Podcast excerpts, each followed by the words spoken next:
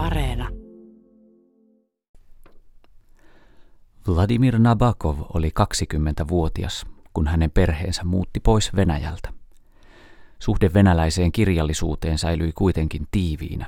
Käännöstöiden lisäksi hän kirjoitti vuonna 1944 monografian Nikolai Gagolista.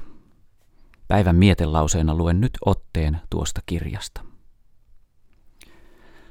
Venäjän kieli kykenee sisällyttämään yhteen ainoaan säälimättömään sanaan erään laajalle levinneen huonon ominaisuuden, jolle niissä kolmessa muussa eurooppalaisessa kielessä, joita satun osaamaan, ei ole mitään erityistä nimitystä. Se, että jonkin kansan kielestä puuttuu jokin ilmaus, ei välttämättä edellytä myös vastaavan käsitteen puuttumista, mutta epäilemättä se vähentää käsitteen tajuamisen täydellisyyttä ja valmiutta. Kyseinen venäläinen sana on paslost. Paslostin joitain, vaikkakaan ei kaikkia piirteitä voisi kuvata esimerkiksi sanoilla halpa, teennäinen, banaali, pöyhkeilevä, huonoa makua osoittava, puolivillainen.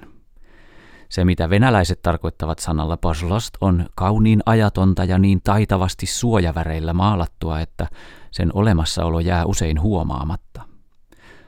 Paslost on erityisen elinvoimaista ja kavalaa silloin, kun valheellisuus ei ole ilmeistä ja kun sen jäljittelemien arvojen katsotaan kuuluvan taiteen, ajatuksen ja tunteen kaikkein korkeimmalle tasolle.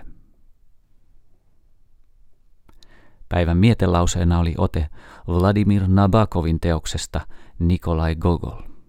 Suomentaja on Juhani Jaskari.